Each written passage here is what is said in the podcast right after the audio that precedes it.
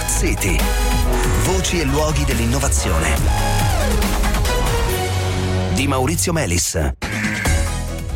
Buonasera, bentornati a Smart City. Si chiama Reveal Storage ed è un progetto internazionale che metterà alla prova uno scenario al quale abbiamo dedicato parecchia attenzione qui a Smart City nell'ultimo anno: lo storage energetico per mezzo di alluminio. Ne abbiamo parlato in varie puntate, anche in vari speciali. Si tratta di una prospettiva tra le più promettenti che sono emerse negli ultimi anni per dare risposta all'enorme bisogno di stoccaggio energetico che è previsto da un modello di sviluppo basato sulle rinnovabili. Ma insomma, nonostante offra molti vantaggi piuttosto oggettivi, è ancora oggi poco conosciuto, perfino io direi da parte del mondo della ricerca nel campo energetico, forse perché, questa è la riflessione che mi viene da fare, perché chiama in causa l'industria metallurgica, che tradizionalmente richiede altri tipi di competenze. Sta di fatto che l'avviamento di questo programma Reveal, adesso capiremo meglio di cosa si tratta, dimostra che l'Unione Europea, anche forse se non l'Italia per il momento,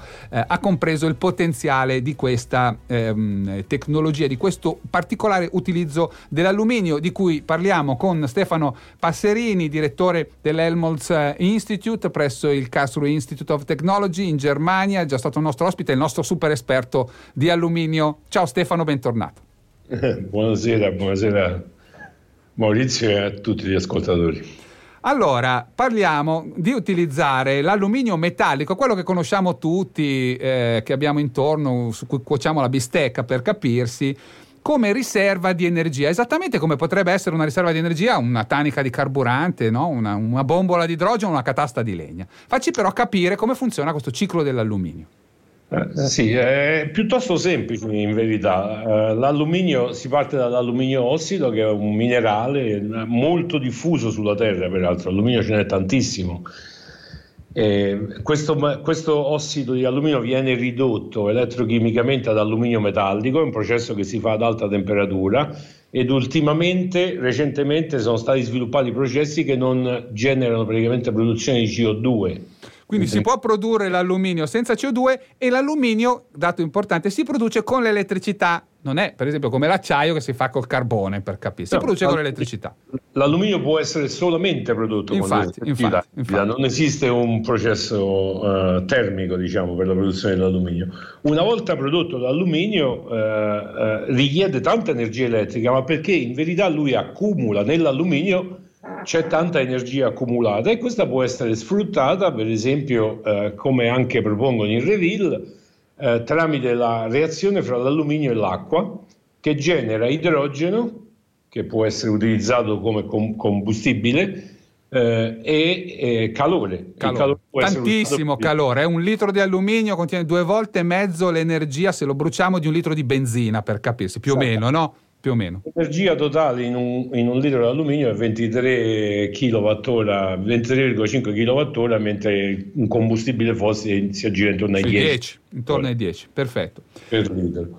E quindi accumulare alluminio è facilissimo, perché non genera problemi di tipo sociale. Esatto, se ne sta lì a tempo indeterminato, e quando serve lo si brucia con l'acqua ad alta temperatura. Si producono quindi, come dicevi, idrogeno, col quale si può fare altro calore o energia elettrica, e calore che può essere usato come tale o per produrre altra energia elettrica. Quindi questo è lo scenario. Quali sono gli obiettivi di questo progetto europeo Reveal, progetto Horizon Europe, quindi importante anche? Sì, decisamente. Nel caso specifico di questo progetto, loro si focalizzano sulla produzione di elettricità, ma soprattutto anche produzione di acqua per uso sanitario e riscaldamento.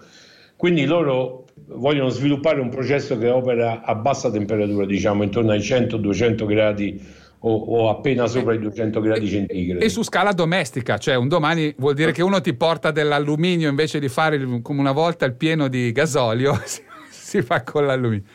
Onestamente avevo proposto questo processo a un'industria italiana che sviluppa bruciatori per riscaldamento fa circa e in verità l'hanno ritenuta troppo avveniristica. Va bene. Però in verità questo processo, che lavora a bassa temperatura, ha un piccolo inconveniente: non è molto efficiente. Difatti loro propongono come target di processo di ottenere circa 15 MWh per metro cubo o 15 kWh per litro. Sì. Mentre se lo stesso processo è effettuato, come proponiamo noi nei nostri studi insieme all'Università di Perugia, a temperature superiori ai 600-700 gradi, si può praticamente quasi raddoppiare la quantità di energia e quindi aumentare l'efficienza del processo completo. Questo è. Però io sono estremamente contento che questo progetto sia stato finanziato, anche se io non ne faccio parte, ne fa parte uno dei nostri partners nel progetto europeo Stories, che si occupa di questi temi. Comunque questi temi si sta muovendo, la situazione sembra che sia in movimento, ed è un bene, soprattutto in un momento come questo. Capiamo tutti dell'importanza di avere delle risposte alle problematiche di carattere energetico.